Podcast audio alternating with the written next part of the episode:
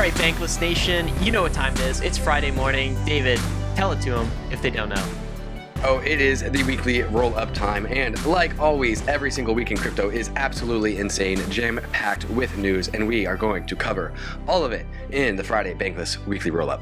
Two big things to cover this week, David. I know you're at Messari Mainnet. I want to ask about that. But uh, Gary Gensler, new sheriff in town. This Yeah. is like the return of the SEC. So we're going to be talking about everything that the SEC is doing, maybe some of the, the regulatory FUD that's been injected. Also, is Snoop Dogg an NFT connoisseur? Has he been collecting NFTs this entire time? We're going to get to that when we get to the news section as well. But I, but I got to ask you, how's Mainnet, man? You've been gone for a while. These are two back-to-back conferences. You did MCon, now you're at Mainnet. How you feeling? Oh my, I am absolutely exhausted. Uh, I'm going to take today and tomorrow off just because the, the conference wrapped up yesterday. Um, but it's just been an absolute treat just meeting everyone uh, in real life. Again, not, not everyone for the first time, but also a lot of people for the first time. Uh, in real life events are just absolutely irreplaceable. Um, and at some point in time, Ryan, you'll have to go to one. In real life, are you sure? Yeah. Totally. we can't just do this in the metaverse the entire time? Absolutely not. All right. Before we get in, guys, wanted to mention uh, Tracer DAO. They're doing big things in the perpetuals space. I actually got a chance to try them out last week, uh, and they wanted us to let the Bankless Nation know that Tracer DAO perpetuals are now live, now live on Arbitrum. So it's super exciting. This is a way to go 1x. 3x long ETH or uh, go short. You could also do the same thing with Bitcoin. They have all of these various trading pairs. pairs. There's also uh, some Tracer DAO rewards if you then in turn take that position and stake. Well, this is really cool, David, because it's like one, it's on layer two, so you get an opportunity to try Arbitrum and to you know try out the bridge. Two, these are these are tokenized perpetuals, so very little maintenance, very little. Um, like requirements in terms of overhead. You just have to get into a position and then hold. You can hold that for a period of time. So really cool new primitive that they are building. Uh, and of course, you are exchanging directly with the pool. So it's sort of Uniswap like. What you need to do that is uh, some USDC, some ETH to pay for gas, bridge it across to Arbitrum, and away you go. So we will include a link in the show notes to that really cool primitive. Yeah, the big unlock here is that this to- position is tokenized, which allows it to be composable with the rest of DeFi. So we can now have leveraged tokens interacting with all the other things in DeFi. Uh, so that's pretty exciting. Also, This- careful with that leverage. Yeah, I was going to say, uh, let's get into markets now, Dave, because this is not the week to go uh, long. I guess was on definitely the on week to go short, yep. unless you were, unless you were, um, you know, uh, in, in, unless you're holding for the long term, let's say. But uh, what happened with Bitcoin price this week? As I pull up the charts. Yeah, Bitcoin started the week at the high, high price of $47,800, and then it fell all the way down to $40,500. Overall, down 8% at the week. We are currently clocking in at $44,300. We're going to talk about why in just a moment, but let, well, let's look at the ETH price. Uh, same story here, right? We had um, a, definitely a downtrend this week. Um, we're not at the very bottom. We bounced a little bit higher, but w- what are we looking like right now? Yeah, started the week at the high of three thousand six hundred dollars and fell all the way down, almost a full thousand dollars to two thousand seven hundred and fifty. We are currently at three thousand one hundred and fifty dollars. Overall, down twelve percent on the week. Maybe, Ouch. maybe maybe a combination of like two sort of scares there. One is everything that's going on in China. We'll, talk about that in a little bit. But with uh, Evergrande, this is a sort of a, a real estate property uh company that has gone completely belly up. Um, but the other was some of this SEC regulatory FUD. Um, you know, the, these could potentially be signals feeding into this. Some people say, "Hey, this is all just noise anyway. The market was going to go down regardless of what happened." What's your take here? Yeah, if I'm not mistaken, equities markets are back up to their high before the the big correction as a result of this uh, China scare. So that's that's kind of interesting that equity markets are back to back to normal. Crypto markets not feeling that same relief that equity markets did, and so that kind of lends itself to the whole Gary Gensler SEC's coming to fight us uh, narrative. Yeah, I think there might be a piece of that. So we'll get to some of that later. Um, but what are we looking at, at on the ratio? What, what, what are things looking like? This is the ETH to Bitcoin ratio this week. Yeah, ETH Bitcoin at zero uh, 0.07. Uh, and so uh, I would say that's right in the middle of the range that it's established since uh, the or better part of this year. Um, not too much to say there, other than like looking pretty healthy. A little bit up on the week, looking healthy for ETH, that is. And total locked in DeFi pulse, that's taken a plunge as well this week. It's it's back from the lows. We've got $83 billion locked in DeFi at this point in time. So still that 100 billion mark is eluding us. Every week we say that, but we haven't quite reached it. Um, Teasing us, teasing it's us a it's lot. teasing us. How about DeFi tokens? How do they look on the week? I'm going to scroll to Yeah. the week from the month. That's definitely down. Yeah, yeah, that is a straight line down. Started the week at roughly $410, hit the low of $280. So absolutely punched. Came back and reclaimed $320. Overall down almost 20% on the week. DPI, DeFi tokens down 20% on the week, definitely took a beating. How about when you take the DPI, that's the DeFi Pulse tokens, and create a ratio of that uh, versus ETH? That looks like we are at the 0.10 mark right now. So also maybe Oof. maybe flat, maybe a little bit down on the week. Overall, that, that trend, that the downtrend that it started in March continues to point downward. So not looking so hot for the DPI ETH ratio. Yeah, it's almost like um, there was sort of a risk off event Yep. given this regulatory FUD and, and maybe the, the China the China scare as well that's um, hitting the more risky assets a little bit harder in crypto. Um, let's talk about the BED index. This is where we combine all three and see what it looks like. You'd expect that to be down, though it shouldn't be down as much as DPI. Uh, what are we looking at on the week? Yeah, down 13% on the week. Started at around $160, fell to the low, low price of $114. So another punch to the gut. It then has reclaimed $135. Overall, like I said, down 13% on the week. Absolutely. Okay. How about layer two? Uh, how much we have locked in layer two this week? It's looking like $3.3 billion. That's a bit down on the week as well. Uh, any comment here? Overall, it's still very, very young for L2s, and so I still kind of think that even with the decline in prices, we're going to see uh, just increased assets actually moving over. Uh, and so, in combination with more assets moving on to L2s, and then those assets also decreasing in value, we're kind of flat. But I bet you next week we are uh, resuming up on this. These are, of course, uh, all true layer two, so they don't include proof of stake sidechains like uh, Polygon. But of course, Polygon also has a layer two solution called uh, Hermez. And I thought this was interesting. Polygon is apparently seeing all time high numbers of users. They just did a 17% increase in daily active users. I've not seen this chart before, but looks like they now have over 200,000 daily active users on the Polygon network at this point in time, which um, I mean that's a lot. That's like you lot. know a, a you know medium-sized U.S. city, I suppose. Mhm. Now on this Polygon uh, sidechain, and if you look at the growth charts, it's just kind of Up hockey only. stick up. Up yeah, it's only, up yep. only, even despite the downturns. Any takes there? Yeah, I think this is just the proof of stake sidechain, not the other components of the Polygon ecosystem. Uh, I would like to see the comparables between the proof of stake sidechain and all the other aspects of Polygon. But Yeah. yeah, overall, like congratulations to Polygon, continued I think success. mo- most of the growth is definitely happening in the sidechain, the proof of stake Yep. sidechain Yep. right now. Although Polygon is trying to expand more into layer two, we know that. Um, this is an interesting number as well. We've talked so much, David, about EIP 1559 and the burn. It's interesting if you it modeled what would have happened. And apparently, since EIP 1559 was implemented, um, miners, of course, they have hardware, they have energy costs, they have expenses, they have overhead in the real world. So when they receive ETH, they have to sell it to pay for all of those real world expenses. Well, now, because they're getting less ETH issuance, effectively because EIP 1559 is is is burning it, not giving them um, that uh, that that fee issuance. Rather than burning it, they are um, they're they're not burning it. So what is this? What is this um, tweet telling us, David? They're saying that instead, if uh, we didn't have EIP 1559, miners would have sold over 400,000 Ether. Uh, but because we do have EIP 1559, they only have sold 150,000 Ether. So, especially this is, becomes increasingly important under proof of stake, where the value of the Ether represents security of the network the less and less we can sell ether, the more and more secure we we have a proof of stake system. Uh, and as we all know, proof of work is basically a race to sell the the coin, right? It's proof of selling, uh, and selling reduces security, and we like security.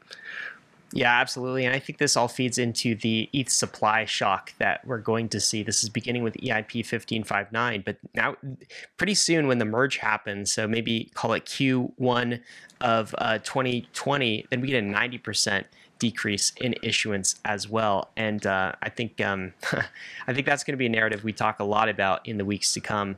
Um, but let's get back to sort of the, the main macro you know, uh, I guess conversation here, which is Evergrande. Uh, this is Sahil Bloom who wrote a fantastic thread on what is going on with Evergrande in the China story. I mean, we don't usually cover things outside of crypto unless they're big enough, unless they're macro enough to actually affect crypto. And I think in this case, David, they actually did affect crypto. Um, so Sahil goes through a breakdown of the story, but the TLDR is uh, Evergrande is a Fortune 500 real estate developer in in China. Um, at its core, it is a home building business. So it had 1,300 projects across 280 Chinese citizens. Uh, it's also a developer, and what it did. It, it was growing uh, fantastically, spectacularly, sort of a, a, you know Chinese real estate darling, uh, but it funded this growth through massive amounts of debt. I feel like Oops. the U.S. banking and real estate industry has heard this story before as well. Here it is playing out in China. What ended up happening is, uh, you know, billionaires were created on the way up. The debt burden grew, and now the entire thing is crumbling. The entire thing is uh, dissolving. Um, the debt is kind of weighing Evergrande down, and they're not able to pay their ever growing uh, obligations. So, uh, what's happening, I believe, is the Chinese government is looking to bail them out. But I think there's a global macro scare about a potential Chinese uh, real estate kind of bank debt crisis that's that's catalyzed by this. might not be just Evergrande, it might be some other Chinese companies and David, we're actually going to have the author of this tweet thread, Sahil Bloom, who's a financial educator, and investor in the space, I think has some great takes. We're going to have him on the podcast on Tuesday to go into this story in a bit more depth, maybe ask some quest- uh, crypto questions as well. China has definitely been increasing its relevance with the rest of the world, especially in the last few years or so. And so I think it's definitely an important lesson to learn about how much can Chinese markets impact the rest of the world. Fun fact China doesn't like it when uh, native Chinese people invest in America. There's definitely capital controls, capital restrictions, but they really, really like it when US investors invest in China because it's kind of like a way to kind of have a hold on the United States markets. So China is very, very privy to this, and we are uh, becoming more and more attached to the hip with China as time goes on. So these are some of the questions that we're going to ask Sahil. Yeah, absolutely. Guys, we will be back with the releases of the week and, of course, the news of the week. Going to be talking Gensler, going to be talking Snoop Dogg. But before we do, we want to thank the sponsors that made this episode possible. Living a bankless life requires taking control of your own private keys. Not your keys, not your crypto. That's why so many in the bankless nation already have their Ledger hardware wallets, which makes proper private key management a breeze. But the Ledger ecosystem is more than just a secure hardware wallet. Ledger is the combination of the Ledger hardware wallet and the Ledger Live app. And if you're used to seeing all of your crypto services and favorite dApps all in one place, Ledger is where you want to be.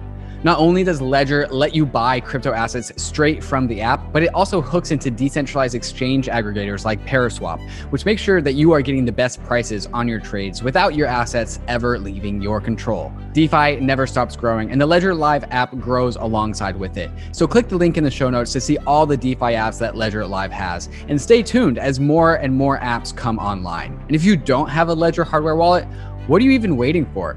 Go to ledger.com, grab your ledger, download Ledger Live, and get all of your dApps all in one place. Arbitrum is an Ethereum scaling solution that is going to completely change how we use DeFi.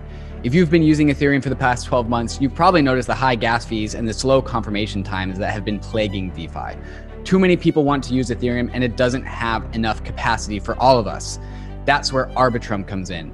Arbitrum is a layer 2 to Ethereum, which means Arbitrum can increase Ethereum's throughput by orders of magnitude at a fraction of the cost of what we are used to paying.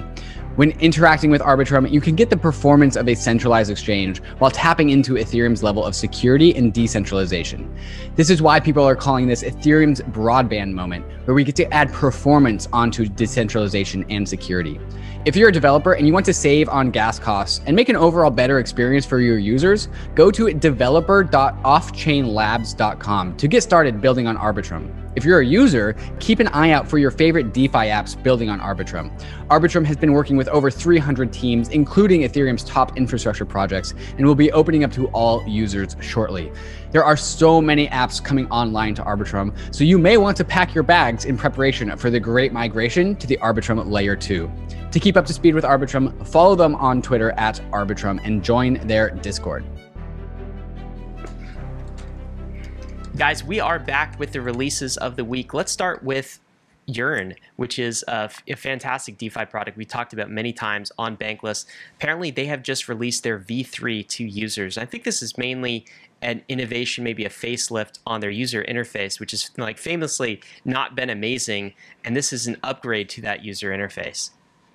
Yeah, Yearn has definitely had more interfaces that kind of make it seem like they're not taking things seriously. A lot of uh, colors and playful. random placements. Yeah, it was playful, uh, but this looks a, a, lot more like it's optimized Serious. for yeah. um, just, you know financial financially minded people. Uh, it looks like it's taking itself a lot more serious uh, seriously now. So, uh, congrats to the Yearn team on the fantastic facelift.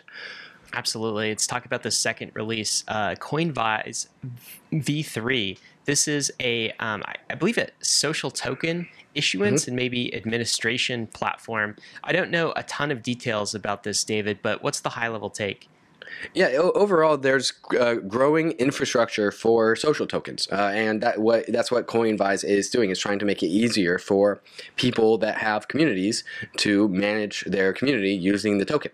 Uh, and so I think as more and more infrastructure like this gets built out, we're only going to see more and more social tokens, uh, and that, in my mind, is a very very untapped pool of potential because I mean, influencers like to influence, and if they can get a tool to help them influence even more, uh, they're just going to absolutely uh, adopt that new technology. Let me ask you: Have you changed your mind on social tokens? There was a time where you were super bearish on social mm. tokens. I was uh, bearish on personal tokens. Um, social tokens, I think, are different, but the blur, the lines between those two things are blurred. Why, um, why were you bearish, and what makes you more less bearish now, and more, I guess, um, embracing of them or enthusiastic about them? Yeah, I just was getting flashbacks to the ICO days where like people people are actually raising money on personal tokens, and I did not think that as an industry we were ready for that yet. People saying like, hey, doing a, literally a personal token sale, like not unlike what we saw during the ICO craze, like an like an IPO, except the the P is personal, initial yeah, personal exactly. offering. Yeah, that scared me, uh, and so I uh, voiced my concerns about that, uh, and if, if, hopefully that kind of staved off the, that whole phenomenon until we were actually ready for it. Uh, and now I think we are closer and closer to be actually being ready for it. And a, part, a big part of that story is actually having the infrastructure. Social tokens are are much different. I mean, there's generally no no uh, initial raise. So there's right. no selling to the public. Right. Um, but you are kind of coordinating a community and, and giving them mm-hmm. rewards. So it's sort of yep. only upside. Uh, are there any other major differences in your mind? Is it?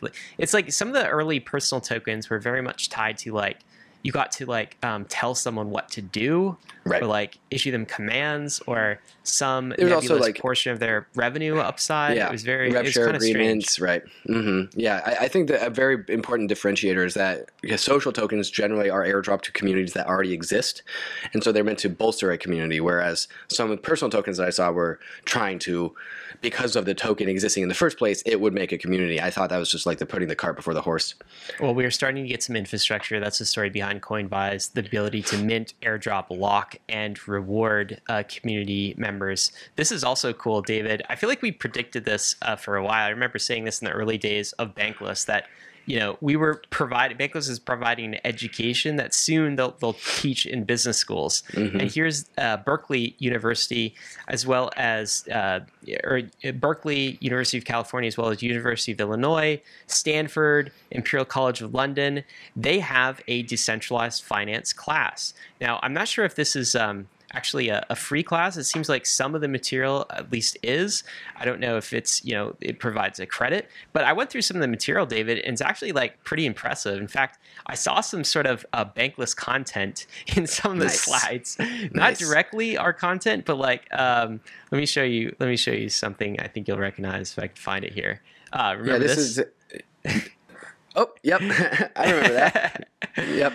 So, like these slides, uh, you know, Bankless and DeFi making its way into university campuses, which is um, you know pretty cool to see. I think we saw a little Absolutely. bit of that last year. I mean, I know Mhm. there have been some general cryptocurrency courses over the years, like what is blockchain, this sort of thing. But this is a DeFi course specifically, and uh, Berkeley said they needed to offer this because there was overwhelming demand from the Mhm. student population. Like hmm no kidding. I mean, Right. if I was a college kid and you were teaching me about DeFi and I'm, I unlocked this entire new world, it, like this would be my favorite class, like Absolutely. beyond any yeah. others. Now, Mhm. I don't know.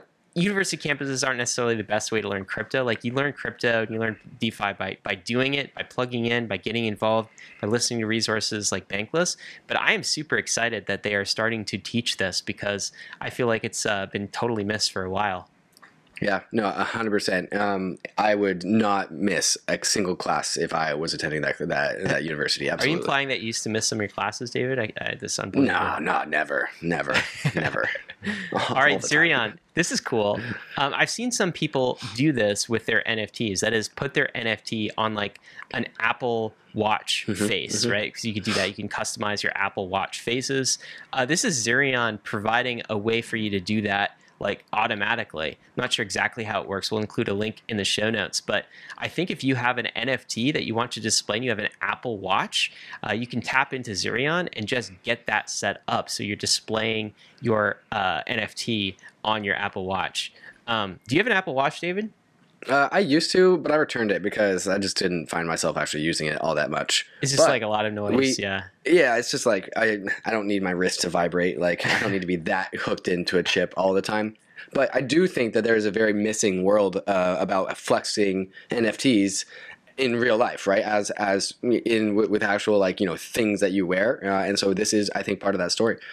Yeah, it totally is. I, I think there's a there's a story of like integrating NFTs and Web three and crypto into the real world, and now we're putting it on devices. I wouldn't be surprised to see Apple natively support this Mm, at some point in time, like their own Apple NFT, like iNFT or something. I don't who knows what they'll brand it as.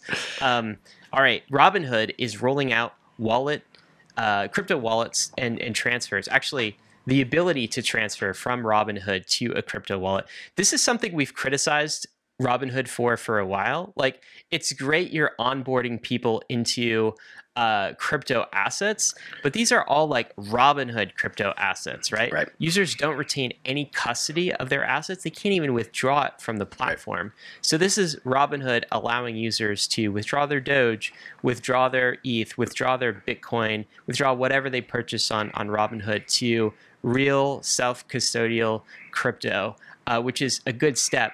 I, I feel like it's somewhat like of a baby step. So I'm almost Mhm. like reticent to like clap for this, but like also it's cool. I mean, Robinhood has an absolutely massive demographic that um, is not generally crypto native, and this is an, a way to onboard them into more crypto native tools. Yeah, no, this is a very important step for Robinhood to even like stay competitive with the rest of the crypto world. They needed to be able to onboard actual assets, allow users to actually have a wallet. It's a very it's a very important thing to actually learn how to manage a wallet and a private key. Uh, and like you said, like Robinhood has so much surface area with so many different people, um, and so I applaud them for making finally making this move. And Robinhood, like, don't stop, keep going, like, do more stuff. Dude, I heard recently like um, 40% of all Robinhood crypto revenue is from Doge, just alone, Oh my god. right? Like Robinhood users love Doge. Yeah, I bet Right? you they actually don't care about actually self custodying their Doge. Yeah, I mean, I guess we'll see. This is it's, this is super. cool. This is great for decentralization. That Robinhood is adding this. They're they're feeling kind of market pressure and maybe user pressure to add this. We'll see how many people end up using it, but it, it's nothing but good news, I think, for the crypto industry. Guys, I hope more quick. Robinhood knows how much, how many support requests they're about to get from people who sent them money to the wrong spot. Oh, that God. they're about to get punched with that for sure. Is true. Uh, all right, two more quick things. Uh, one is Bankless Nation, Bankless DAO Season 2 launch party. That is happening on October 8th. 2021 at 11 a.m. That is going to be live on Twitter Spaces. If you're plugged into Twitter, you can access that. This is all about what the DAO is cooking up for uh, season two.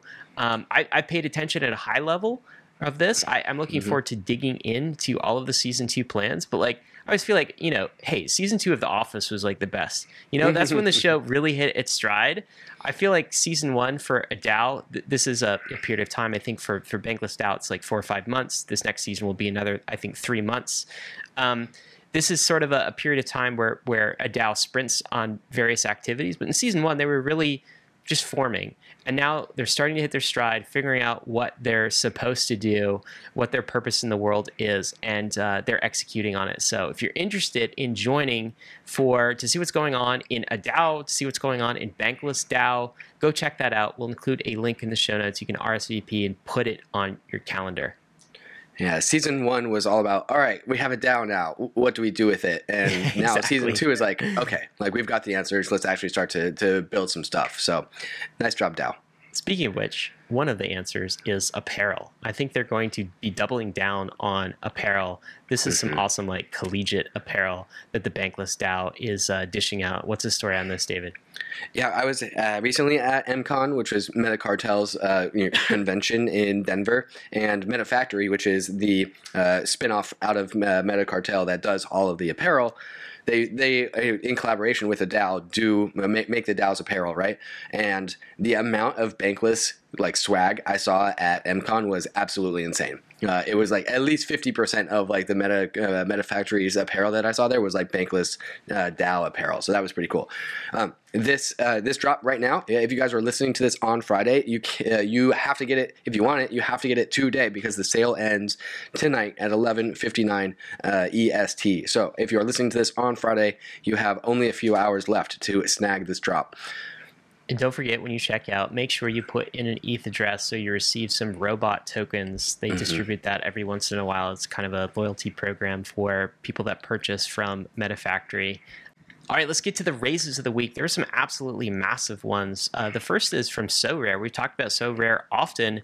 Uh, they just raised $680 million. That is a large B. number. Okay, the valuation of Sorare. This once again, Sorare is an NFT fantasy football in the U.S. We'll call it soccer league. Um, Four point three billion dollars is the valuation of this Series B investment. Absolutely incredible growth story. Of course, all of this is happening on Layer Two Ethereum, which is super cool to see as well. So this is zk rollup Ethereum. Um, I don't I don't know what they're going to do with all of that money, quite honestly. But I, I have to imagine there's some some massive growth growth plans that they they intend to massively scale, maybe to other sports. What's your take on this?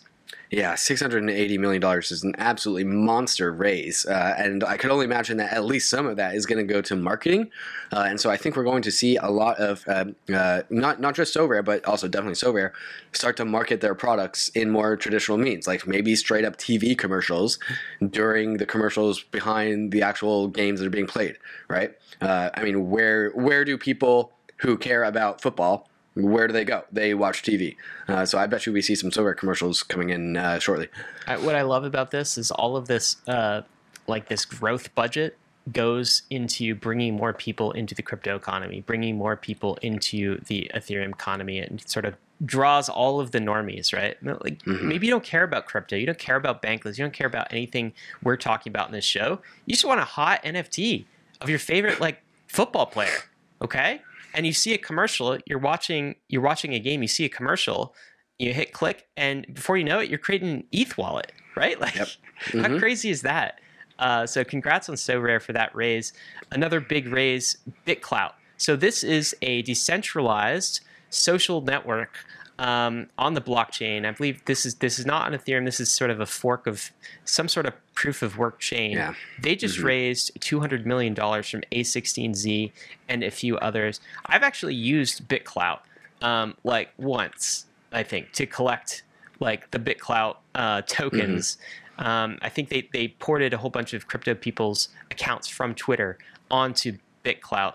But what's your take here? Is this sort of the uh, Mhm. decentralized social network future? Do you think this is th- this has a future, or um, what about it?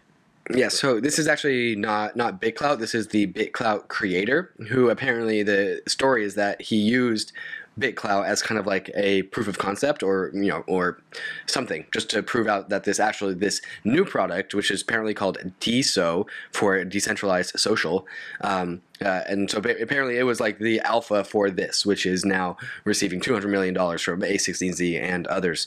Uh, why a proof of work blockchain? I have no clue. Um, but we do know that people like to invest a lot of money into layer ones, and so maybe it was a strategy to optimize for fun, uh, raising funds. Um, but again, like I don't know why you would build it as an actual blockchain. That's what the app layer is for. Um, I'm a little bit confused on that. Yeah, it'll be interesting to see this one play out. I, I'm kind of undecided whether this is like, um, you know, a great experiment or like genius, or whether it's sort of like, hey, everything's pumping. I better Mhm. raise some capital Right. now. The Right. last. Um, the, the, the last funding that BitClout founder received, uh, Nader, was from Basis. If you- recall, that was an algorithmic Mhm. stablecoin in like the 2017 2018 era. And um, that didn't work out for many reasons, some of which were regulatory. And he, they, the team ended up uh, refunding all of the investors their, their money. So, you know, what does that mean? Maybe maybe second time's the charm. I'm not sure. I, I can't decide. Maybe I'll have to use BitClout some more and, and figure it out for myself. Um, David, another raise from Dapper Labs. So 250 million. I feel like they just raised a few Yeah. months ago, um, and now they're raising more. 7.6 billion dollar valuation round for Dapper Labs. That that is the maker of um, NBA Top Shots, uh, Mhm. Crypto Kitties. Um, they have a blockchain as well that is kind of a called Flow. It's sort of an ETH competitor, ETH killer, if you will, specifically for NFTs. Any takes on this? Yeah, like you said, they just raised, and so like there's that uh, Rick and Morty meme of the robot asking Rick what his purpose is, and it's like, "What is your purpose? You raise money. Like, where is all this money coming from? Like, I, I guess we're just aping in hundreds of millions of dollars into L1 chains that are application specific. It seems very odd. Yeah, it seems odd, and yet NBA Top Shots has gen- generated a massive amount of revenue. So this is not like the 2017 era, like ICOs, where people Right. were just you know hoping for things. Um, Mhm. Dapper Labs actually has revenue it's generated off of this, and one one assumes the investors are are valuing it based on some of that revenue generation potential. So I'm not sure what this means, but definitely if you're an entrepreneur in the space, now's the time to raise, Right. and people are doing it. Uh, David, let's talk about jobs because now is also the time to get a job in crypto. If you haven't already done that, one way to do it is go check out the Bankless job boards. Got some hot new jobs of the week. The first is a community manager for Aragon. Aragon is a decentralized autonomous organization protocol, a platform, OGs in the space. Check out that position if you are interested in helping get a community up and going. Also, looking for a founding blockchain engineer at Highlight, a senior software programmer from Popcorn, that community lead position from Popcorn, as well a senior front end Web3 developer at Tracer DAO. These are all positions that uh, that you can use to, to kickstart your crypto career if you're not already here. 100% get a job. We just talked about all these uh, different uh, blockchains and L1s raising a bunch of money. That money could become your salary. Uh, so get a job. Absolutely. All right, news of the week, David. We got to start here. Gary Gensler. Here new sheriff in town, the revenge of the SEC. So much to talk about with Gary Gensler. Maybe we should start here. Um, they uh, Gary Gensler did an interview with the Washington Post called "The Way Forward: Cryptocurrency." I don't know if you got a chance to watch this this interview, but I know you saw this clip. Any high level takes on this uh, before we get into the detail? Yeah, it feels very much like uh, nanny Gary Gensler, like coming into our industry and taking care of us and making sure we're super duper protected and we have all the regulations. It's weird, but it's weird that he was really asking for like more transparency out of the financial products that he sees in crypto. I'm like, dude, like how much more transparency do you want? Literally, it's a public ledger. You can't get any more transparent. Like, what what are you actually asking for? Uh, and so it seems to be like he's just using all of these very basic words to convince people that don't know about crypto that the SEC needs to regulate crypto. There's definitely been an anti Gary Gensler, anti SEC vibe that's that's going on in cryptos because the SEC feels like you know it's increasingly uh, combative with the industry, right? Like canceling Coinbase uh, lend accounts and um, removing its ability to to come to market. Um, and, and th- this is kind of another step. What I think is interesting is Gary chose not to, at least for this specific interview. I'm glad he's engaging, but he chose to do it in the Washington Post, which is like hardcore institutional media, right? Mm-hmm. A lot of other mm-hmm. crypto media organizations that would love to talk to him, Bankless included. So if uh, Gary or anyone from the SEC is is listening, we'd love to have Gary on the podcast to talk more about these crypto specific issues. But this was uh, very much for the Washington Post right. audience uh, and like kind of the the institutions. Even the interviewer, I, th- I, felt like I don't know, David. Did you watch the the? Did you get a chance to watch the full interview? No, no, I haven't. No, but um. So I I watched the video and I had mm-hmm. like a few notes, a few takes on this. You want to hear them? Absolutely, hit me. All right, so like the first is, I think everyone who's listening to this has to realize that Gary Gensler knows his shit. Like he knows his shit from a technical perspective. So at MIT, he was a professor at MIT and he taught about crypto and blockchain courses. And I, I, saw a number of those courses. He knows what he's talking about, he knows his way around the technology, he knows enough to be dangerous in this space. Um, and his feedback in this interview was I find the technology very interesting. He says this I do think this technology is interesting. It's pushing central banks, he said. It's pushing fintech.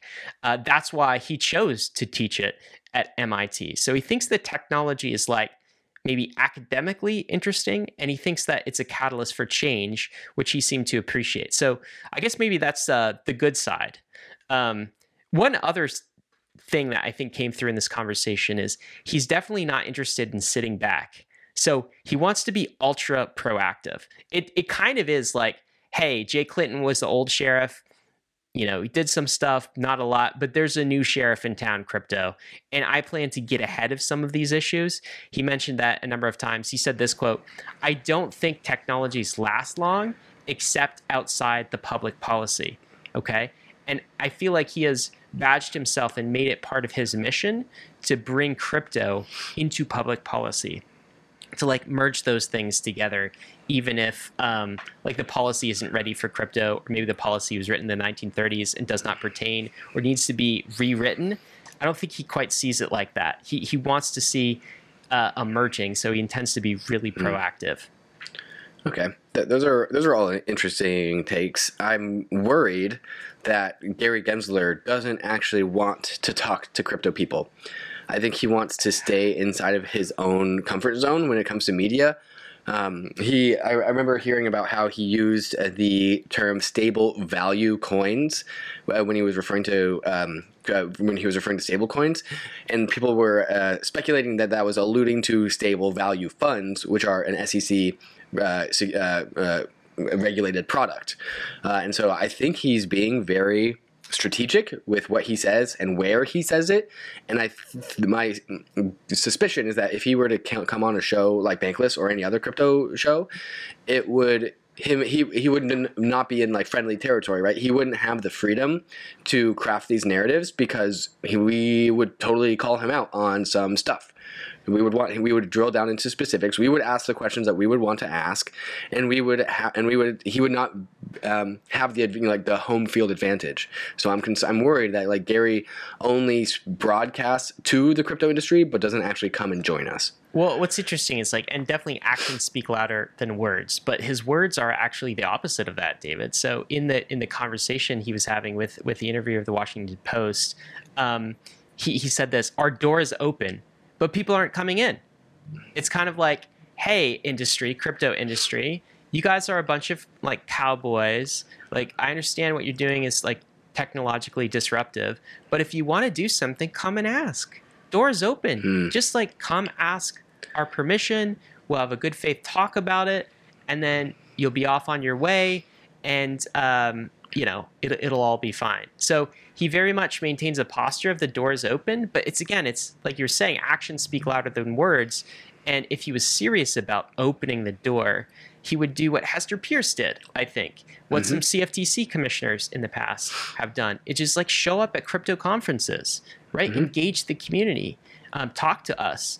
I mean, we're not criminals. We're not hucksters. We're not like trying to defraud people. We're trying to grow a better, more transparent, open financial system for the world. I think there are some some shared goals. One of the goals he, he went back to in that conversation, David, was like the interview asked, "Why does the SEC uh, exist?" And it's like to protect investors. Like he said it. I'd, I'd love to dive into what he thinks that means, Right. right? Because like Totally. crypto has a shared goal of like wanting to create better conditions for investors as well. The, But the SEC's uh, like way forward means protecting investors from like four percent yield on a Coinbase lend account, Right. right? Like, is that really protecting investors? Um, but one of the things I was the reason I watched the full interview too is I, I was trying to figure out like new cop on the beat. He said that they have robust authorities over crypto and they're going to use them. These are some of his words. It's like I was trying to figure out where's the SEC going to target next. And it felt to me, if you read between the lines, and you sort of inferred some of this too, is if you raised money, if you're an ICO, like look out. Okay, number one. So if you raised money from unaccredited investors in the US, I think you have a target on your back. Uh, number two, stablecoins, I feel like have a target on their back as well. I'm not sure how that's going to play out. I think that's going to be a combination of SEC plus Treasury trying to take some sort of action. Maybe it'll require uh, congressional, like new legislation through that process. But I think that's got sort of a, uh, a target on its back, particularly centralized stablecoins, right? So the, the USDCs of the world. And the third area is lending and staking, which he didn't get into a lot. But like those three areas, I feel like have targets on their back. And particularly, he kept using the term platforms, which I think means more centralized exchanges, centralized entities. Yep. So the Coinbases and Geminis and BlockFi's of the world. Uh, less so decentralized finance. He actually said something positive about decentralized finance being a catalyst for change. Um, but if I was in the con- those three areas, I would be like relatively worried, I guess. Yeah, no, I I do think that the SEC is kind of like prepping for um, bigger and bigger moves when it comes to the, the crypto world. Yeah, uh, absolutely. I mean, he's clearly sort of an institutionalist. Um, I, I don't think this is the end of the world, right? I think there'll be some enforcement actions, but like at the end of the day, it'll be fine.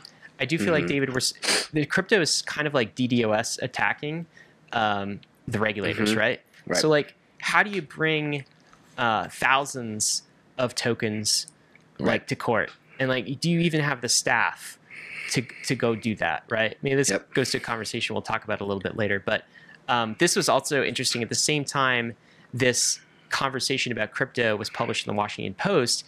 Gary Gensler tweeted this right after, which was a an appeal to freshmen in college or, or any college student to start saving early and start saving regularly, right? Uh, so if you stock away five dollars a week, you know, eight percent yield. I guess that's investing in the stock market. You know, uh, by the time you're 65, you'll have hundred thousand dollars, right? Um, I think this felt to many in crypto like the wrong time for this Right. sort of, um, you know, th- this sort of appeal to to millennials and and Gen Z. What's your take on this? Yeah, it. Uh, I generally have more nefarious thoughts about this um, because, like, he's he's saying like, hey, just save five dollars a week. All you got to do is save five dollars a week. The United States printed twenty six percent of all outstanding dollars last year, and so like if we want to uh, view like the value that and that changes the value of what you save. And when he's saying like you know save five dollars a week, what he's saying is hey, put put five dollars a week into your bank account so the banks can go get the yield right? And that, this is what banks do. They take your money and then they get even more yield on it and they don't give you back all of the yield that they get. They keep it for themselves. And and so like Gary Gensler, who like like you said is an institutionalist, to me, he's just advocating he's he's like indoctrinating all of these young folks in the world to like be a part of the banking system which has cut out so many returns from so many of its customers for the last like for decades. Uh, and so uh, it's it's very much the opposite of uh, the values that I stand for. And it's it's the same advice that we've heard for the last like 30 years. And I, and I think there's a lot of institutions out there that are taking advantage of the, that the fact that like this is the quote unquote like formal advice. So like oh yeah save five dollars a week that's not working for people it hasn't been working for people It just feels like an elite baby boomer take on this, right? Yeah. It's like Uh-huh. millennials, if only stop spending money on coffee, and he actually mentioned coffee, coffee and avocado toast, right? And just save your money and and put it in the bank account, right? Mhm. Then you too could be rich one day, right? It's like nothing against long term thinking and and saving, but Right. like I, the reason I don't think he, it's actually effective indoctrination, David, is because college students aren't dumb, right? They're looking at a 0.01% Mhm. interest rate in their savings account, and they're going like, "How? right Like, like why? Mhm. How?" And and they're looking at the stock market, right? Mhm. And you know, eight percent average maybe over the long run, but they evaluate stocks versus crypto, and what do Mhm. you think they're buying? They're, Mhm. so, uh, you know, I, I think Gary Gensler is about to have a bunch of college students who are like asking questions about crypto during his office hours rather hmm. than rather than people asking, you know, how they can save their money and put it in a bank account. It just feels like patronizing. I don't know. It's like crypto is the largest opportunity for our for our generation, for millennials, mm-hmm. for for Gen Z, and to not acknowledge that it, it even exists or that it's viable, and to like crack down on it without giving viable alternatives, I think is uh, is terrible. It's short sighted. absolutely Yep. It's frustrating. It's annoying, and no wonder they're getting some pushback on this stuff. Yeah, and th- this is why literally every other generation gets frustrated by the boomers, right? Because the boomers just say think that because it worked for my generation, it'll work for your generation too, forgetting that like the boomers haven't let go of all of the institutions that made them made th- their generation one of the wealthiest generations of all time.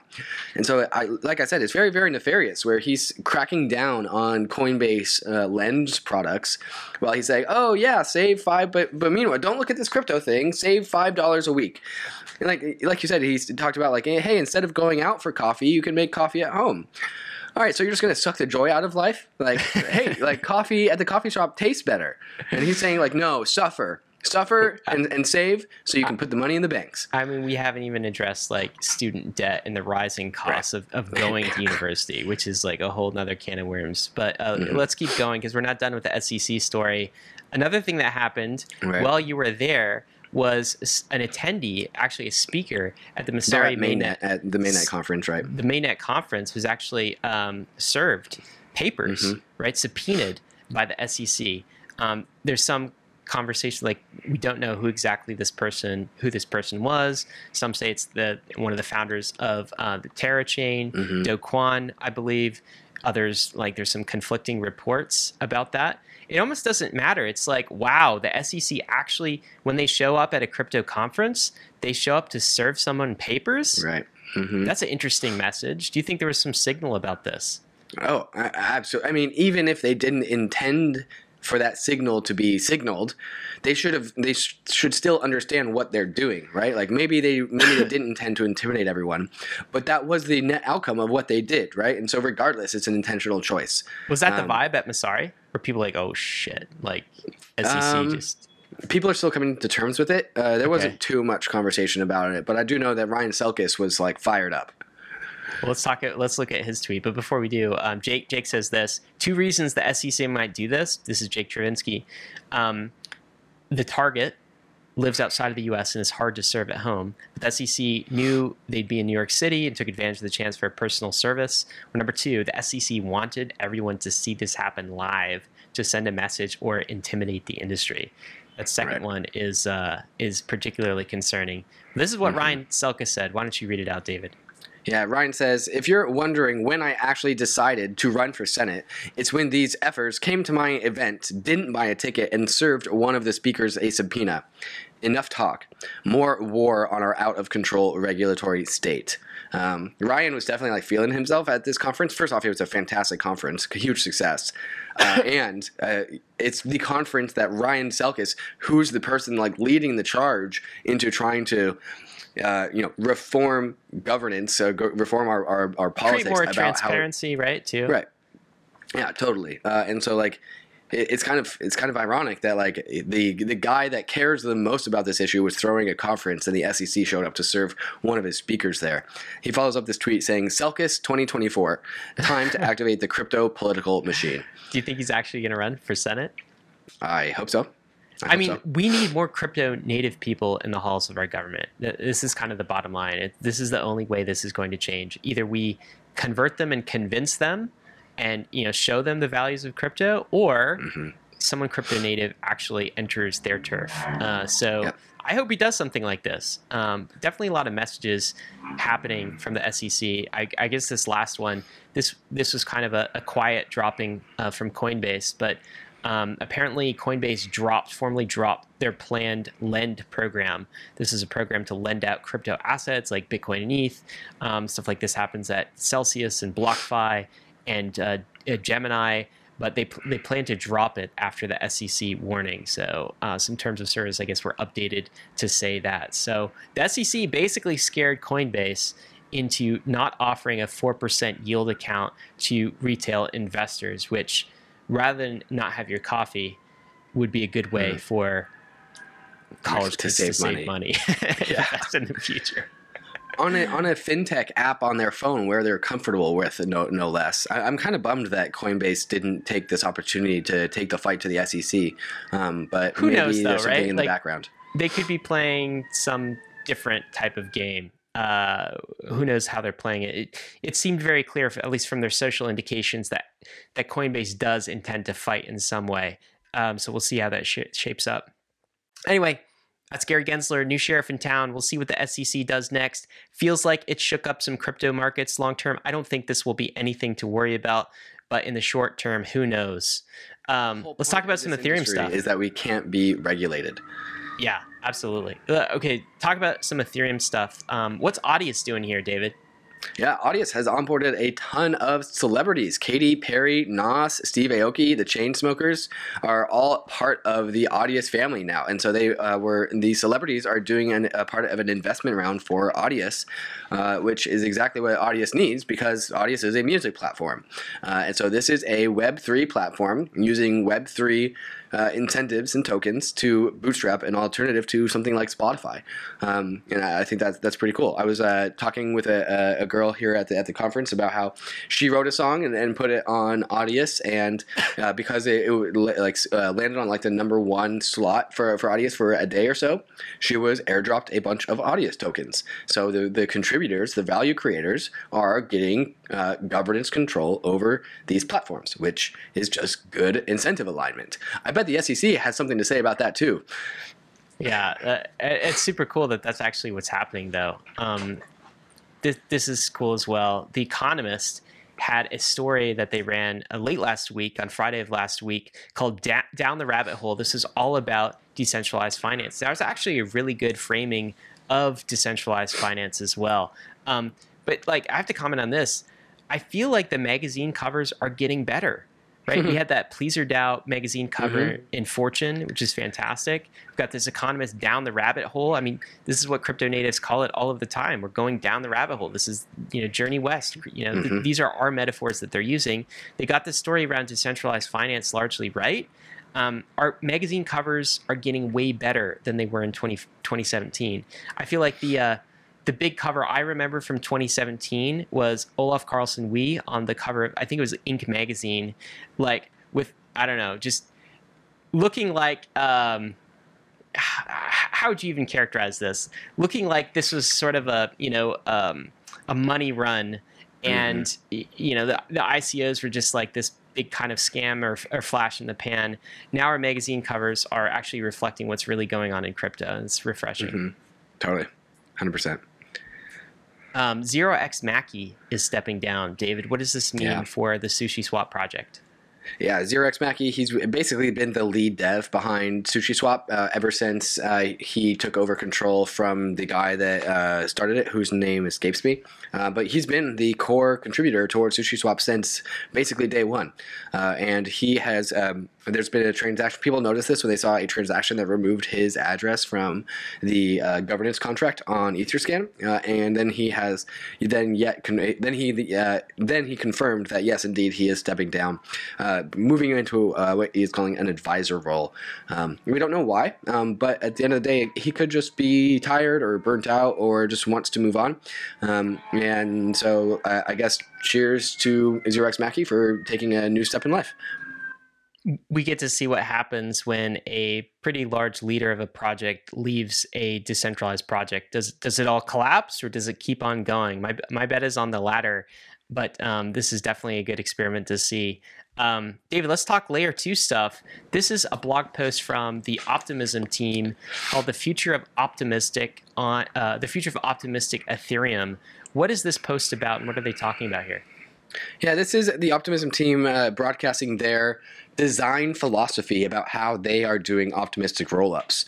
Uh, and so instead of having just a massive suite of code, a gigantic code base, and deploying on Ethereum, Optimism is going for what they are calling a minimum diff, as in like how minimize can they make the difference between optimism and ethereum? And so uh, what they are doing is literally removing as many lines of code as possible while also still having optimistic rollups. Uh, and the benefit of this is that when you remove all the as, as many lines of code as possible when you have an app on the ethereum main chain it is extremely easy to just port it over to Optimism. Uh, and having that minimum diff allows for what they are calling one click deployment. Uh, and so you don't actually have to modify any code. The OEVM, the Optimism Ethereum Virtual Machine, is supposed to be minimally differentiated from the EVM, uh, which means anything that's built on Ethereum can easily get deployed towards Optimism. And overall, like, less code means less bugs, like generally. Uh, and so reducing code surface area is reducing bug and exploit surface area. Uh, and so the Optimism team has been hard at work trying to get that minimum diff as minimum as possible. Uh, and so they, they uh, are have released this blog post talking about all the lines of code that they have removed, and they are going to roll out this new version of Optimism uh, in October, I believe part of the story here is that layer two just keeps marching on, right? So like we, we don't have time to cover all of the updates, but DAI was just released on Arbitrum, for example. Um, USDC and USDT is now enabled if you withdrawing from Optima uh, from Arbitrum using the Hop network. So there's no delay period on these types of withdrawals. Aztec, which is another um, roll up that we haven't talked about, they're now raising their transaction throughput to 100,000 per transaction. We've got one inch on Arbitrum. So like layer two is just evolving and it's it's coming to incorporate all of the tools that you might find on layer one and uh, i think that's going to continue in the future at even accelerated rate now. 100% yeah. No we are about to we, again we've been saying it for a while but it's also becoming more and more true. The rate of growth of l2s is becoming exponential. And so are the celebrity endorsements of things that are going on in crypto and nfts i want to start our nft conversation with this. Look is Snoop Dogg an NFT connoisseur? Has he been this guy, Cosmo Medici, all along? He tweeted this out on September 20th. That was, you know, four days ago now. I am Cosmo Medici. Apparently, Cosmo Medici is like a well known NFT account, sort of a connoisseur of NFTs deep in the space, but a pseudo anonymous account. No one actually knows who he or she is. At least we didn't think we did until Snoop Dogg tweeted this out that that he is that person. What's your take on this, David? Do you think he is Cosmo Medici? I I think Snoop Dogg has a friend who is guiding him down the NFT rabbit hole, and maybe they share accounts or something. But like the language that Cosmo Medici uh, uh, talks about when he tweets is not something I would see Snoop Dogg saying. Um, but who knows? Uh, maybe I'll just take him at his word. Yeah, I mean, absolutely. I mean, he says it point blank, and the Cosmo Medici account uh, confirms it. They definitely have a, a totally different style of of communication, but it seems obvious that somehow Snoop Dogg, if he is not Cosmo Medici, is uh, is intimately involved in this account and this NFT collection. And wow, I mean, Snoop Snoop's got like what almost 20 million followers. Oh my like, god! uh, and he's a business person, right? Yeah. Like Uh-huh. he's a talented individual, really great at this sort of thing. So I'm not surprised that he saw NFTs early as well. Snoop, if you're listening, or Cosmo Medici, should I say, we want you on the Bankless podcast. You need to come here and tell us about your crypto journey, sir. We would enjoy that. uh, David, let's talk about Time Magazine. They are releasing some NFTs too. What's going on here? Yeah, this actually just happened about an hour before we are recording this. But Time Magazine has Timepieces, great name, uh, a first of its kind collection of more than 4,500 original NFTs from over 40 artists around the world. So, Time Magazine getting into NFTs. Uh, and this is one of those NFTs uh, drops that you know spiked gas fees. There was insane demand. Not everyone got all the pieces that they want. Um, they were all priced at 0.1 ETH, and they apparently all sold out extremely quickly. Uh, so, congratulations for Time for getting into the world of NFTs. Yeah, they're definitely early, at least from the mainstream media side, to uh, to tap into this and do it in a very crypto native way, which is super cool. Um, we mentioned before, I think like their editor in chief uh, of, of Time, maybe their CEO, he is, um, you know, he has an Ethereum address, right? Uh, he's .eth, so they're definitely very plugged into this scene, uh, which is great. And I guess this next thing is an item from the regulatory section, sort of. This is Chainalysis. Apparently, they've been scraping data this entire time, and they have been secretly operating a Bitcoin block explorer site called walletexplorer.com. And they've actually been scraping users' IP addresses who visit this site and interact with it to find leads for who? For law enforcement clients. This is like a honeypot for Mhm. uh, crypto users. And um, they're using it to essentially narc on people who law enforcement is is interested in. Um, guess I'm not surprised, but what's your take on this? Um, I mean, yeah. What do you expect? We have an open, transparent, permissionless, you know, ecosystem where the ledger is fully auditable. Like, what do you expect is going to happen? It's a little bit nefarious that they propped up a block explorer and they are using that information that people are giving them uh, to again narc on them and report. So, like when you type in your address into the block explorer, the uh, Chainalysis like links that to your IP address, making the association that well, if you put this address in, it's probably yours. Um, so like kind of fu Chainalysis for doing that, but also like it's what do you expect? It's an open permissionless ledger that we all have. So these are kind of the activities that you would expect to come when everyone can view the ledger. Yeah, cr- crypto is definitely remains uh, a system that it's not smart to do illegal things on, right? Right. Because it is so public, and because companies like Chainalysis exist, which is why I never understood that angle coming from um, you know, politicians and others that like crypto facilitates all of this nefarious activity. It's like if you're doing nefarious activity, you're doing it with twenty dollar bills, hundred dollar bills, Right. like Benjamins, right? You're not doing it with crypto. At least you shouldn't be because Chainalysis can figure out exactly who you are and Mhm. uh, narc on you. Um, all right, regulatory stuff. After BlockFi, New Jersey and Texas, these are two states who went after BlockFi, calling their lending product a security uh, and uh, trying to trying to ban it in, in those states. They are now going after another centralized crypto lending uh, company called Celsius and their crypto interest accounts. Is this just the vice starting to tighten a little bit more, David? Yeah, a hundred percent. And we're just gonna, like I said, we're going to just see this more and more and more. Um, it's again kind of a bummer that lending platforms, which allow people to save money, because they're not in like these approved methods, are getting the the vice. Um, it's kind of sad. I don't know what's going to happen here, whether this is going to drive more people to DeFi, do you think? Or whether the vice is going to grip even tighter and some of this is st- going to start going after um, like developers, software developers of DeFi lending products. You have any thoughts on that?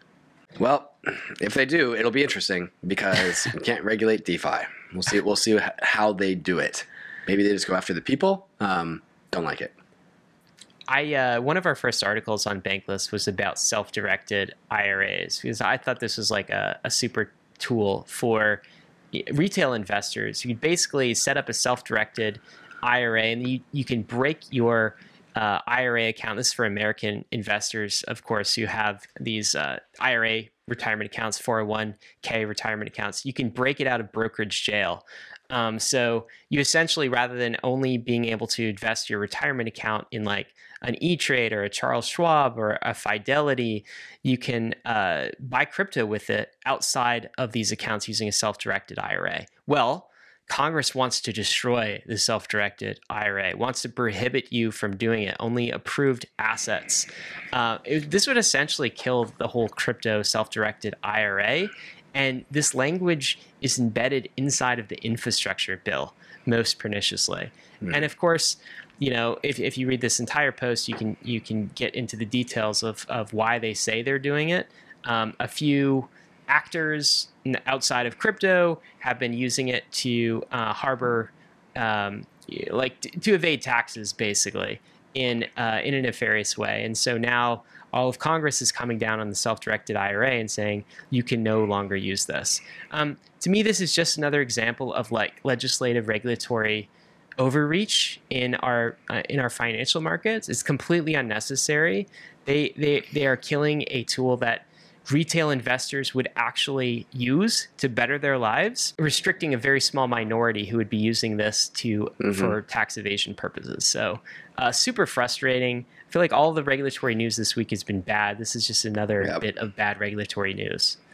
And when we zoom out and remind ourselves that nation states like to account for everything and they like to have their approved assets as the assets that people touch, they don't like crypto assets because it's outside of the control of the nation state. So, this is uh, just based off of that truth. Like this is some of the reaction we get from that.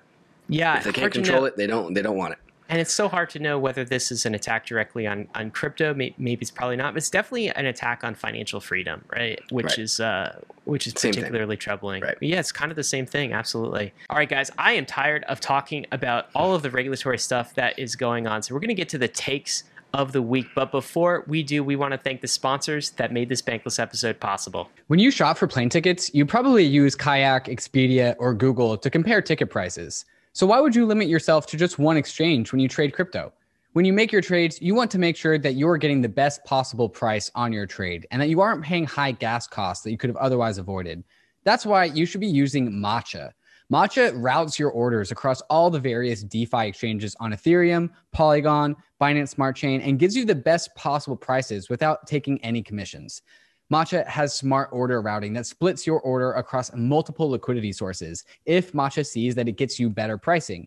Trading on Matcha is super easy because it pools the liquidity for me into a single easy to use platform. Matcha also allows for you to make limit orders on chain so you can set and forget your DeFi trades and they will go through automatically while you're away.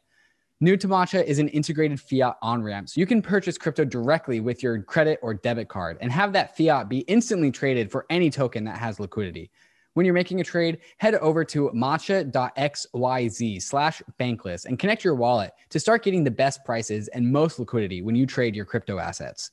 Bankless is proud to be supported by Uniswap. Uniswap is a new paradigm in asset exchange infrastructure.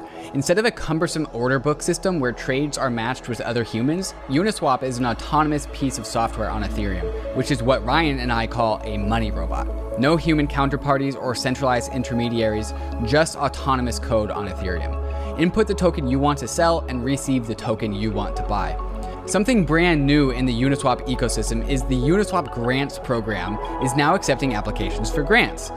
We have been saying this for a while and we'll say it again. DAOs have money and they are in need of labor. If you think that you have something to contribute to the Uniswap DAO, apply for a grant to Uniswap. Just look at the size of the Uniswap treasury. It's almost $3 billion. This mountain of capital is looking for labor. Do you have something of value to contribute to the Uniswap DAO? No matter how big or small your idea is, you can apply for a uni grant at unigrants.org and help steer Uniswap in the direction that you think it should go. That's exactly what we did to get Uniswap to be a sponsor for Bankless, and you can do the same for your project. Thank you, Uniswap, for sponsoring Bankless.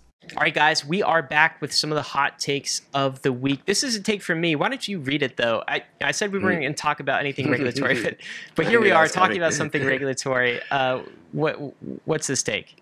Yeah, you say, I'll never forget the advice of former CFTC Commissioner Brian Quintenz when I asked him what the crypto industry could do in the face of regulatory attack. And Brian answers, build faster, which, for an industry that doesn't like to ask permission, is a fantastic take.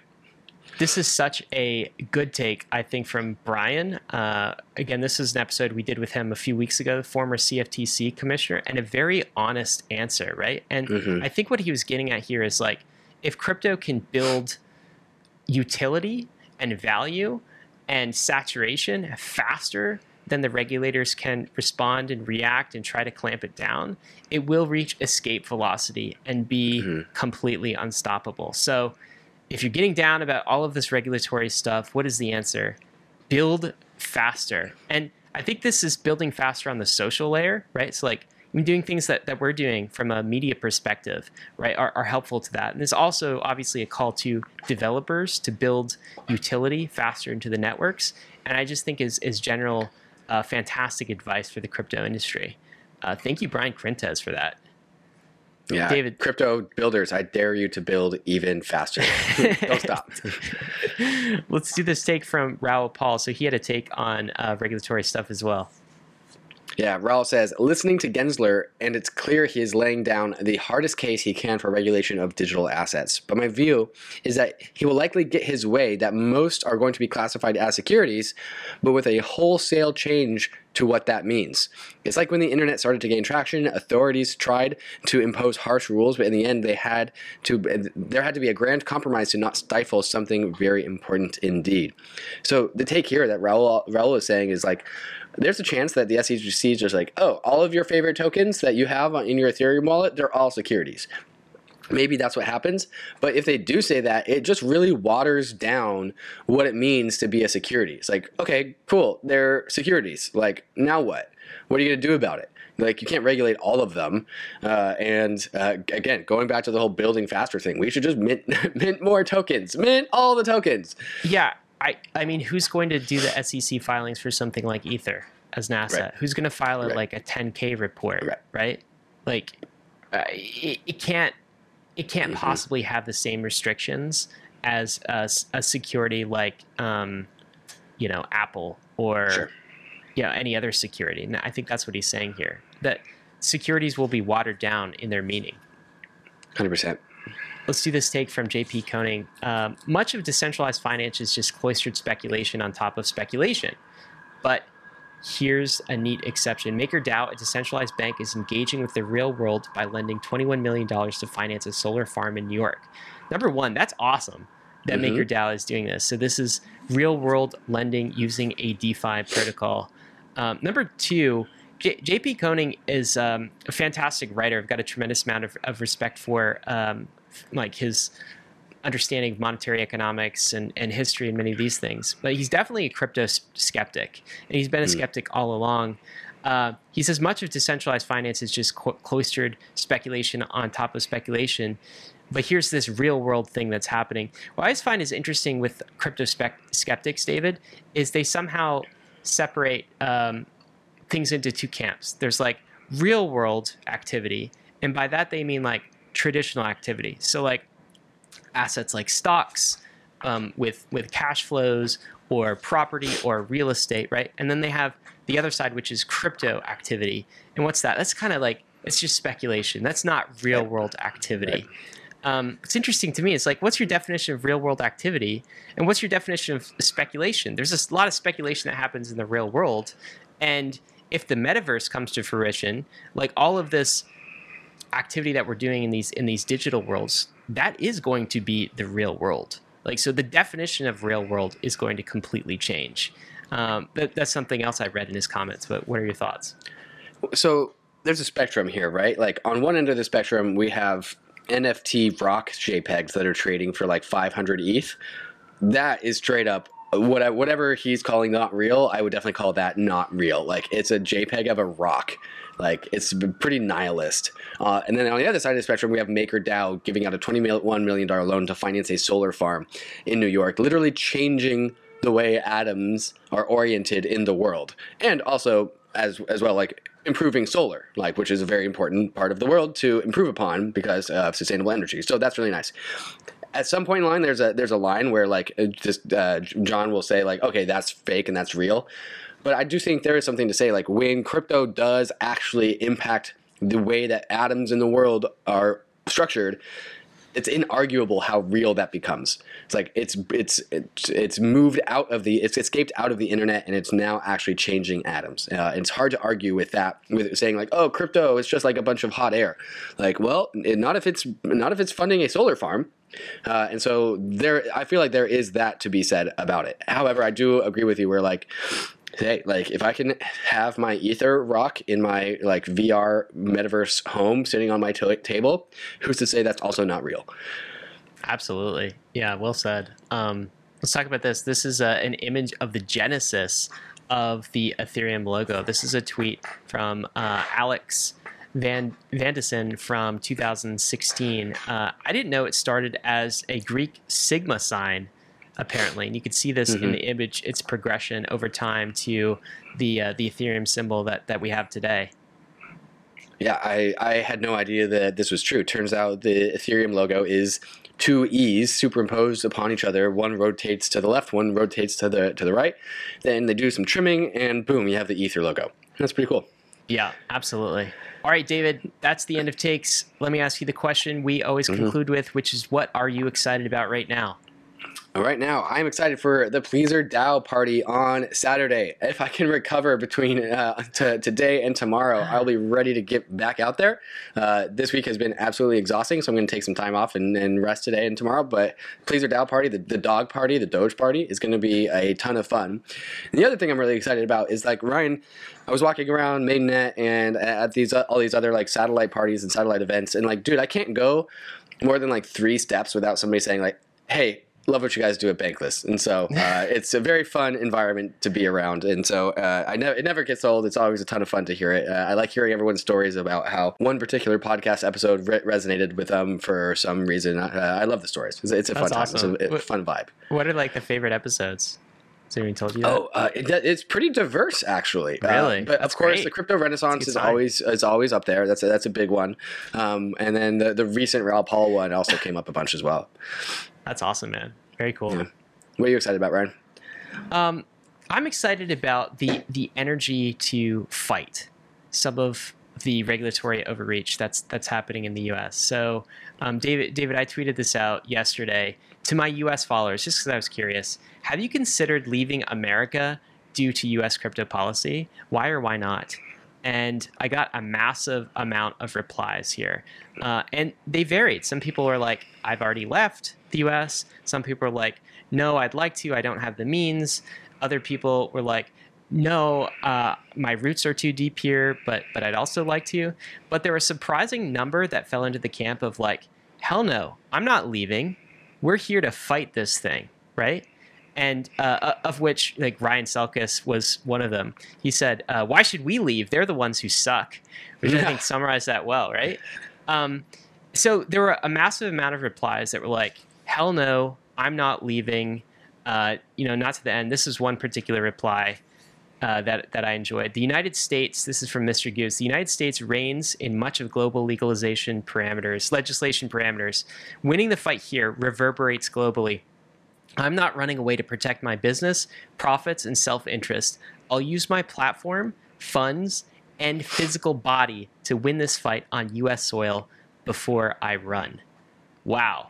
These are nice. some resolute defenders of crypto freedom, of mm-hmm. financial sovereignty. And they're here in the US and they want to make their presence felt in the US. And they're going to stand and they're going to fight this thing because as the poster is, is, is saying, this, this tweet is saying, like, if not the US, where's the fight going to be fought, right? Right. Yeah. Like, you have to stand somewhere. And so, why not stand at least in a country that, that mimetically, anyways, values revolution, values values freedom. That is kind of America's founding story. So that kind of resonated with me, and that's why personally I'm staying, and why Mhm. personally I want to be involved in this fight, whatever capacity I can be. Uh, so yeah, that's what I'm excited about. That people have resolve, and we're not going to take this sitting down. We are going to fight for this industry and our values, and for decentralization for the next generation. And I absolutely resonate with that, right? And if we don't fight them here and we move elsewhere, th- there's a chance that it just follows us, right? And then we have to fight the fight there, right? And so might as well just like get it over with and do it in a, inside of a country that has a good court system rather than one that perhaps doesn't have a good court system. Yeah, absolutely. We we still have a chance here too. I, I think it's way too early to uh, to say anything has been decided. So um, Right. crypto's only gaining steam and only g- gaining political power. Imagine being like the regulators, right? They have never gone up against financial markets that also have an insane amount of like tribalism and community and energy behind the assets that they're going after, right? So it's like I don't even think that they understand what like they're poking a bear. It's like you don't want to mess with crypto people. Like we really really care about what we're doing and we've generally made a decent amount of money and so we have the funds to fight too uh, and so like those two things really really powerful combination Absolutely. All right, David, it's that time. Meme of the week time. We got Meme this one. Raoul Pal, this is a classic. Raoul probably didn't discover this one, but why don't you describe what it is? Yeah, it's a it's a classic meme of three people sh- sitting in church pews, uh, and the person in the front is labeled me, buying what I think is the dip. But then there's a person sitting behind that person with a gun to that person's head, unbeknownst to him, saying another dip. And then there's a person behind them with another gun to their head, saying another dip. And then it zooms out, and there's somebody in like the the upper level, that behind everyone, with a sniper rifle shooting the last dip, labeled as another dip. Uh, so always be careful when you buy the dips because the dip could keep on dipping. That's Raoul's comment is enjoy the ride. This is what you get when you have an 80 volatile asset class with exponential returns. Buy the dip works in the end, but you can't time it to perfection. I think that is uh, that is well said from Raoul, and we will end the week on this. Of course, none of this has been financial advice. No one can time the dips. ETH is risky. DeFi is risky. You could lose what you put in, but we are headed west. This is the frontier. It's not for everyone, but we're glad you're with us on the Bankless journey. Thanks a lot. Hey, we hope you enjoyed the video. If you did, head over to Bankless HQ right now to develop your crypto investing skills and learn how to free yourself from banks and gain your financial independence. We recommend joining our daily newsletter, podcast, and community as a Bankless Premium subscriber to get the most out of your Bankless experience. You'll get access to our market analysis, our alpha leaks, and exclusive content, and even the Bankless token for airdrops, raffles, and unlocks. If you're interested in crypto, the Bankless community is where you want to be. Click the link in the description to become a Bankless Premium subscriber today.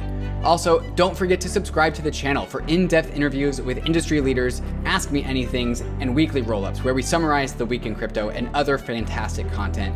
Thanks everyone for watching and being on the journey as we build out the Bankless Nation.